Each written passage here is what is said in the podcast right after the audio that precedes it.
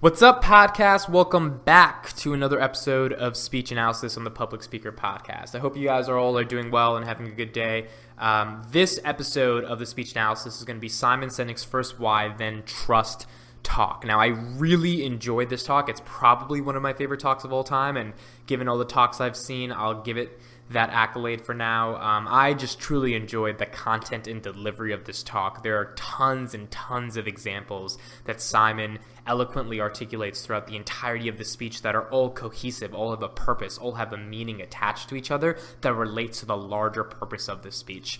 Um, so I think the speech is fantastic on that. I also think the way he used the visual aid, if you haven't seen the talk or my review on the talk, you can definitely go on YouTube so you can check out the way he uh, presents the visual aid. But the visual aid is so simplistic, but it has such meaning for every example that he's talking about um, that I, I, think it's just a, a, fantastic delivery and awesome speech. So I hope you guys like the speech analysis. Leave me a speech that you would like me to review, and hopefully it'll make this podcast. But yeah, thank you guys for listening and enjoy this episode of Speech Analysis. Thank you very much. What I love about events like these that it's not just people coming together to hear ideas it's that we all came here for the same reason. Every single one of us came here because we share something. We have similar values and similar beliefs, and it's the reason we showed up. We don't know each other, and yet we know something about each other. Now, this is important, you see, because the very survival of the human race depends on our ability to surround ourselves with people who believe what we believe. Cool. So let's talk about this introduction for a little bit. Um, so what Simon is doing here in his attempt to captivate the audience's attention, because in the beginning of a public speech, you really have to figure out how to get the audience hooked into what you want to say, even if they've paid money to listen to you. Sometimes they still won't care. So for me, it's very important to figure out how a public speaker still gets the audience to pay attention. In this case, Simon has used the environment that he is in, which is this TEDx conference, and implicated the audience into believing that there is a unique reason for why they were at this conference. And that reason is that it's not just ideas to, to spread and just hear things, but rather there's a common purpose, a common belief around those ideas that will mobilize action, that will be for a larger purpose than just to hear public speakers talk. So, in this way, Simon Sinek has now implicated the audience that there is a unique purpose for why they are even sitting in this room, which already starts to captivate the audience's attention to learn more about where he's going with this and why he's implicating them already in the beginning of the speech. He could have started with something else, but he specifically said that all of us in this room have a unique purpose together.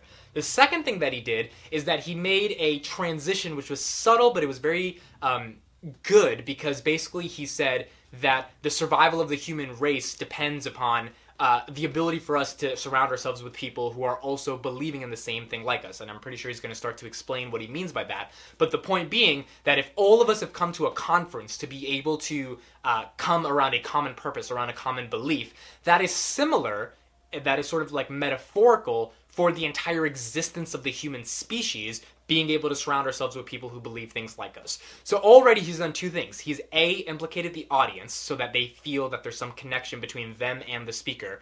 And then B, he's made a an, an analogy to the entire existence of the human species, which is a pretty big analogy to then transition into the rest of what he's going to be trying to communicate to the audience. So now the audience feels as if they're a part of the speech, but they also feel that their existence is connected to a larger purpose, which is the survival of the human And the internal link there, the connection there, is what Simon is going to use to transition to talk about the rest of the argument he's going to be trying to convey. When we're surrounded by people who believe what we believe, something remarkable happens. Trust emerges. Make no mistake of it, trust is a feeling, a distinctly human experience. Simply doing everything that you promise you're going to do does not mean people will trust you. It just means you're reliable. And we all have friends who are total screw ups, and yet we still trust them. Trust comes from a sense of common values and beliefs. And the reason trust is important is because when we are surrounded with people who believe what we believe, we're more confident to take risks. We're more confident to experiment, which requires failure, by the way.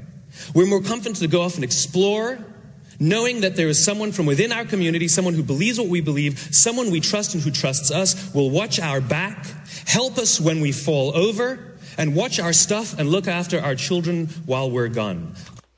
Uh, what I really liked here is the rate and fluency of his voice. So as you can see, he's getting uh, his voice is starting to inflect more, so it's getting a lot louder, which means there's a little bit more emphasis in some of the example he's talking about in terms of um, trusting other people. And he's getting a little faster and then slowing down near the end and then pausing a little bit. So that rate of his voice and enunciation of the examples and inflection of the examples that he's putting out into the speech starts to get the audience really understanding the concept of trust being a motivator for human action, which is a really good thing because now the audience is obviously going to care more about what else he has to say.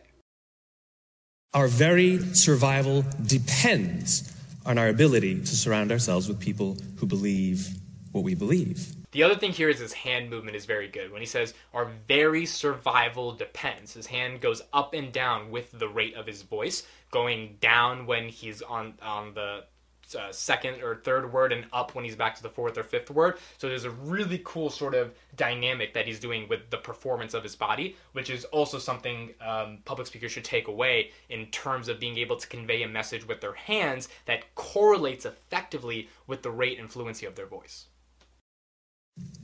I'll share an example with you that freaks me out every time I talk about it. What's our most valuable possession on the planet? Our children, right? Our most valuable possession on the planet are our children. So let's game out a scenario. Let's imagine we want to go on a date. So we require a babysitter. We have two options. Option number one there's a 16 year old from just down the street from within the community with barely, if any, babysitting experience. There's a 32 year old who just moved into the neighborhood. We don't know from where, but she's got 10 years of babysitting experience. Who do we choose?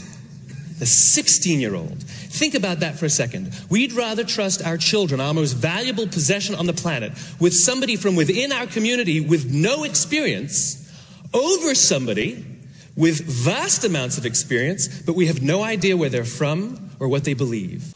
So, this is a really good example. Um, Simon transitions by just clearly and bluntly saying, Here, I'm going to give you an example. And then he describes two different scenarios of the example to ultimately prove his point about the concept of trust. His hand movement is really good here. So when he says over the other person, his hand is kind of going like a rainbow to sort of show that we're going over to the other side because that's the example we would pick. And little things like that start to add a lot more value to the speech.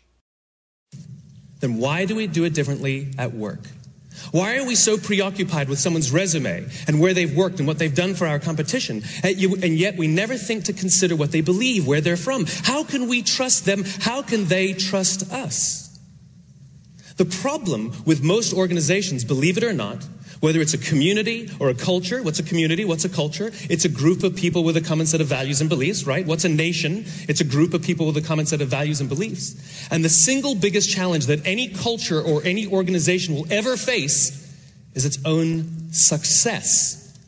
When an organization is founded, all organizations are founded on the same basic principles. So quickly here, he's beginning his description of or his process of creating the visual aid. So he has a marker, he has a pad on a white piece of paper. He's going to start drawing stuff. Pay attention to what he's drawing and how he's going to start using that. We're going to talk about it a little bit more in a bit, but start to pay attention towards the, the purpose and the way he creates the visual aid along with the words that he says. There's some sort of measurement. It's often money, but it can be anything. And then there's time. And when an organization is founded, what they do and why they do it are inextricably linked. There are usually some founder or some small group of founders that are able to put their vision into words, and their passion inspires others to come and join them in pursuit of some, something greater than all of themselves. And they trust their guts and off they go, and it's an amazing experience. The problem is, as they grow, as what they do becomes more successful, they can no longer rely on themselves. They have to now hire somebody who hires somebody who hires somebody who hires somebody who hires somebody who has to make a decision based on what. And what they do starts to grow, that metric. The problem is, why they do it starts to go fuzzy. And this is the biggest single challenge any organization will face. It's this thing right here, the thing that I call the split. Symptoms of the split inside an organization are when stress goes up and passion goes down. Symptoms of a split are things like when the old timers, the people who were there from the founding, from the beginning, start saying things like, it's not like it used to be. It doesn't feel the same anymore. They can't quite put it into words, but they know it's not the same. Even though the organization might be more successful than it ever was in the past, it's just not the same.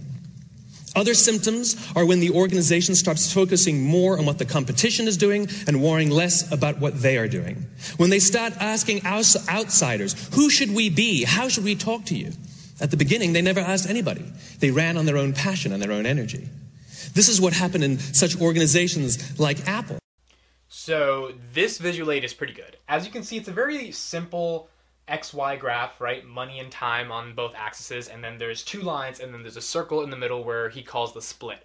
Uh, there's a couple things about this. One, Simon is introducing an original idea. So when he says there's a split, it's not like there this has never been discussed before but this is his own original branding as a public speaker for this specific concept which is the circle in between the more amount of money you make and the amount of time you spend trying to make that money in which there is a trade-off because more money equals more decisions more choices more employees which means the purpose and the why for why you're doing it ends up not being as relevant. That split is something that simon and this is what i'm sort of guessing but but i just have a hinge on it um, is branding as his concept that he is able to effectively communicate to an audience. And he explicitly says, This is what I call the split. So when he is probably going to try to give other public speeches, or um, this is from 2011, so when he's been pitched to do speaking engagements, he's probably relayed to the conferences that he's talking to that I have an original concept about the trade off between money and time that most organizations, companies, nations have to deal with.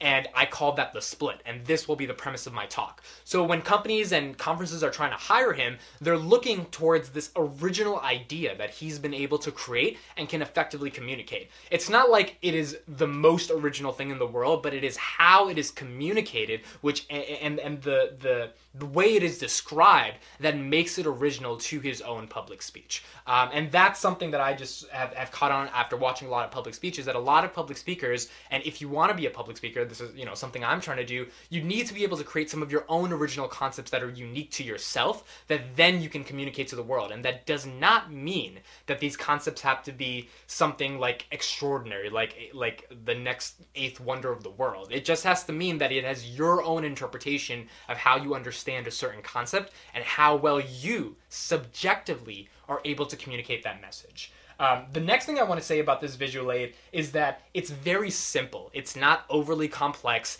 Uh, I did a video a, a couple videos ago about uh, a science diagram that was being communicated, and my problem was that science is already complicated, and when you don't simplify it to its simplest terms, people fall asleep because then it sounds like a lecture. What Simon is really good at is drawing a couple lines and I, I, I, actually think for the rest of the speech he's not even going to touch this image. He may touch it a couple more times. Um, and this is going to be the entire visual aid that guides the rest of his examples for the rest of the entire speech, which is phenomenal. It's amazing that such a simple drawing that took five, ten seconds to draw up can actually implicate everything that he's going to be saying in the rest of the speech. I think these are when visual aids become the most effective, and these are when visual aids don't become the presentation, but they only enhance the value of the presentation, because ultimately you still have to present, and that's what Simon's going to be doing. In 1985, Steve Jobs left Apple, and the company went like this, and Steve Jobs came back. And Howard Schultz left Starbucks, and Howard Schultz had to come back. And Michael, left, Michael Dell left Dell, and Dell had to come back. Now, whether they're clear on their own whys now or not is yet to be seen. But the point is that these founders, these visionary guys, physically embody the reason, the cause around which people showed up in the first place, and it reminds them why they come to work. Now, my fear is that one of my favorite organizations, an organization that I love, may be going through a split. United States of America, maybe you've heard of it. It's important to study America because, like a lot of things that happen in America, everything there is exaggerated. So we can learn a lot from them and hopefully learn things that we can apply to ourselves. Something started to happen in 1947 that embodies this idea here. My grandparents' generation was called the greatest generation. That's what we call them, the greatest generation. Because here was a generation that went off to war to fight this great evil, and everybody was united and unified in some sense of common cause and purpose and belief, and trust was at an all time high. Even those who didn't go off to war, they were back and they were buying war bonds and everybody was one. And there are stories of young men who would commit suicide. They'd shoot themselves when they didn't get called to action. We call them the greatest generation. What do I get? I'm Gen X. The unknown variable. They get the greatest generation, I get X. My parents are called the boomers. Why? Because their parents were doing it when they came back from war obviously little funny humor that he puts in there. He knows that that's likely going to get a reaction, so that was a pre-planned joke. Um, but definitely just things like that enhance the, the, the mood and, and ease of the presentation as well. They get the greatest generation, this sense of purpose, this sense of cause, this sense of why. But then they came back from war, and most of them had grown up during the Depression. And they wanted to now experience life a little bit. They wanted to buy some stuff and sort of, you know, care about themselves a little more. They've been giving so much their entire lives. And so the 1950s came. And the 1950s were defined by responsibility, going out there and giving the same kind of loyalty to your company as you gave to your country or to the cause. And we know what the 50s were like. Everybody gave and you devoted your life to the company. The problem is, as we started to become more affluent, and the wealth of the, of the, country started to grow, that sense of purpose and that sense of cause and that sense of fulfillment and that sense of trust and that sense of happiness didn't grow with it. And this is bad, this is confusing. And so the 1960s, we responded to it. And we thought, well, this responsibility thing didn't work, so let's try irresponsibility. And the hippie movement was born, right? And the reason the whole hippie movement could exist in the first place is because the country was wealthier, so we could afford for people to drop off the grid, and our parents were wealthier, they were more affluent, so they could pay for us to do it. But we didn't get that sense of fulfillment. And so the pendulum swung again. And then we had the 1970s, the me generation, defined about looking out for your own happiness. And everybody had to have a guru, and it started to become very, very selfish. But that didn't really work either. And again, the whole time we're becoming more affluent and more affluent, and yet that sense of fulfillment and happiness and trust is not growing with it. And then the 1980s, still that sense of me, but now business was cool again. And in the 1980s, we started to see something that had never been seen before. In the 1980s, we started to see companies using people to balance the books. This had never happened before, where they would use layoffs to make the numbers work, people to make numbers work. And then the 1990s came about, and dot com, about the most selfish behavior you could find. Everyone wanted to get rich regardless of anything else. And again, the split continues. The only thing that happens, the only thing that really grows in organizations or societies that go through a split is that the distrust increases. We become distrustful of each other inside our own organizations. We become so, what he's been able to do throughout the past couple minutes is do an historical analysis from the 1950s, and I think right now he's on the 1990s, of four different decades articulated through the split, which is the point of this visual aid. This visual aid was not there just to describe the trade off between time and money, but rather it was there to be used as a visual aid that will be able to impact every single example that he talks about in the speech, which is a really, really awesome purpose for a visual aid. And he's doing very good quality analysis. So he's going through the 50s, the 60s, the 70s, the 80s, the 90s, and how each one is contingent upon the one before that provides reasoning for why the other one is good. So the reason the 70s were able to be about me is because our parents had more money so that we people were able to afford it. We didn't have to focus on things like the war. So there were really good examples that are historical that really add a level of ethos and credibility to the public speaker who's being able to articulate these examples combined with the visual aid that is correlating the split or his original concept with all of these examples. And that's why I really like the value of this visual aid and how it enhances the presentation as well distrustful of management. We become distrustful of our politicians. And now we find ourselves here today, wondering what's going to do next. How are we going to find the sense of fulfillment? Technology is no help. Andy Grove, the founder of Intel, said that the only thing that the microprocessor ever did was make things go faster. And he's right. And it's making this go faster again using a quote that he had probably pre-planned and using that quote to then implicate the split because he's saying that that quote indicates why that split is becoming faster so these all of these examples are going to be sitting with the audience and impacting the audience at the end of the speech when they start to wonder what this speech was really about and what the purpose of the speech was. There's so much historical analysis embedded into this speech that you can't help but wonder more about the concept of the split. As well. Don't forget, technology is absolutely fantastic for the exchange of information and the exchange of ideas. Technology is absolutely wonderful for speeding transactions. It's wonderful for, for resourcing and finding people, but it is terrible for creating human connections. You cannot form trust through the internet. There's something called a mirror neuron, which they've recently discovered. That's one of the things that contributes to how people relate to each other and how we empathize. It's the feeling you get. It's the same part of the brain that lights up. They, they did these pictures where they did MRIs. They gave people a picture of someone smiling. And then in our own brains, when we see someone smiling, the same part of the brain lights up when we smile. It's what creates empathy. And it's necessary to create trust. Again, this very human bond. This is the reason why the video conference will never replace the business trip. You can't get a good gut feeling over a video conference. And I'm a big fan of the blogosphere. The bloggers think that the internet is the end all be all of the world. Then explain to me why once a year, 20,000 bloggers descend on Las Vegas for a huge big convention. Why didn't they just do it online? It's because nothing replaces human contact. It's the difference between leadership and authority. Leadership tells us why we're here in the first place. They remind us why we came here. Authority tells us what to do or tells us what goal to achieve.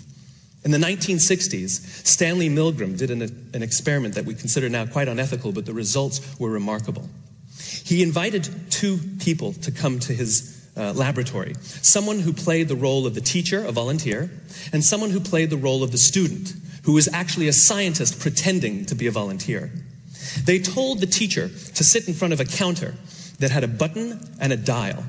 And they said that they were going to ask some questions of the student. And if the student answered the wrong question or refused to answer, the teacher was to press the button and administer an electric shock.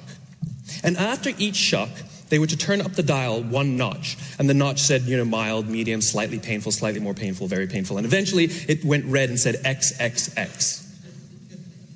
And what happened was there's only really one electric shock administered throughout the whole experiment, and it was a small shock administered to the teachers so they could see what it felt like. And so the experiment would progress, and the t- questions would be asked, and the, the teacher would press the button, and the scientist pretending to be the student would pretend to get an electric shock.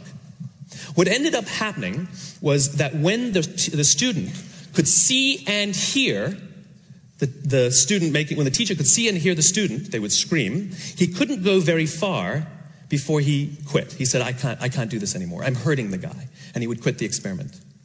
When he could see him, but not hear him, he could go further, but still not very far before he quit. And the authority figure would stand over him every time he would say, But I'm hurting the guy. The authority figure would say, It's imperative that the experiment goes on. And they would say over and over and over in their heads, The experiment must go on. They'd say it out loud, The experiment must go on. And it was like Nazi Germany when people said, I'm just following orders. I'm just following orders. They had this mantra to justify their behavior of hurting somebody. And then when they could hear them but not see them, they could go further still, but they still couldn't go all the way. But when they could neither see nor hear the impact of, the, of their decisions, 65% of the teachers were able to kill the guy. So this example is obviously very impactful. Um, two things here. I think one, the way that Simon explains the entire thing. There's very literal, literal, little stuttering, very little uhs. Like he knows exactly what to say. So it's probably been well rehearsed and he knows the example inside and out, which is a good thing to take away. If you're going to give an example in a public speech, especially an example that is historical and has various details involved, because this example, I can understand it fully. I'm pretty sure you can understand it, but there are a lot of details. And if he left out some of those details, we would not really understand the nature of the experiment um, he's explaining and articulating everything. So if you want to give a public speech on a historical example, you should know the example inside and out, know everything about it, and practice uh, relaying the example to like an audience or just to yourself multiple multiple times so that when you're talking about it again it feels as if it's second nature. So maybe it's not verbatim exactly how you practiced it. Maybe some of the adjectives change some of the nouns change some of your transitions change. But nonetheless if you know it inside and out being able to communicate the example won't be the hardest thing in the world and it'll feel as second nature. And the second thing is that this example is really good. So he picked an example that is exactly correlating to the impact of what he's talking about, especially given the result of 65% of people. So this, again, as we've seen throughout the course of this speech, uh, is only going to enhance the value of the presentation because the examples are so contextual to what he's trying to articulate. The reason the experiment is unethical is because 65% of these people that came to help, thinking that they were good people, went home at the end of the day with the knowledge that they could kill someone. Now, what's our mantra of this day and age, I wonder? Is it shareholder value, shareholder value, shareholder value? What is our mantra that we're using to justify the decisions we're making of people that we cannot see and that we cannot hear, and we don't know the impact of the decisions we're making? And you know what the people who had killed the guy, what their biggest concern was? Is anything going to happen to me? Am I going to get into trouble? There was no concern for the person they just potentially killed. Now think about how we do business today. We largely do business on screens. There was a time that if you wanted to know what your employees thought about you, you walked out on the factory floor and you asked them. Customer service meant actually talking to the people who came into your shop. Now, customer service means getting a reply to your email within 24 hours. I actually saw a bank advertising that you could talk to a person. I'm on, a, I fly on an airline and I have miles up the wazoo on this one airline, and you know what they offered me when I, off, when I reached the highest status possible? They offered me a phone number that I could talk to a person. Since when is a person a luxury? Our very survival depends on our ability to interact with human beings. And uh, very quickly, our very survival depends on the ability to interact with human beings, is bringing it back towards the beginning of the speech. So he's nearing the end of the speech, but now you can see the correlation with the beginning, which is that survival depends on people who have the same set of values being near you. And going through all of the examples and then coming near to the end with another example about whatever airline he's subscribed to, and that being the correlation, which is that humans should not be a luxury. So, just overall, a really fantastic speech in terms of the content being um, cohesive from beginning to end. As growth and scale and size come into play, all of a sudden, the humanity of things starts to go away. There is a time when a desktop meant something horizontal. Now it means something vertical. vertical. And a folder used to be a picture, is a picture of something that we used to use. These are fun ideas, fun examples of how technology has co opted some of our vocabulary. The problem is it's co opted some other ideas too.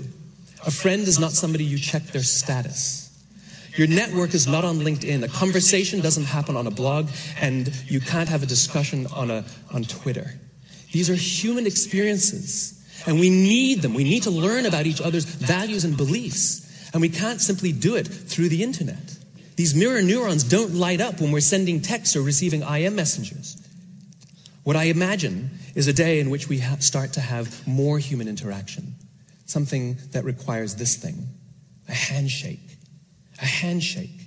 Imagine that you want to do business with somebody, and they're standing there with you and they agree to all the terms that you offer. 100% they agree.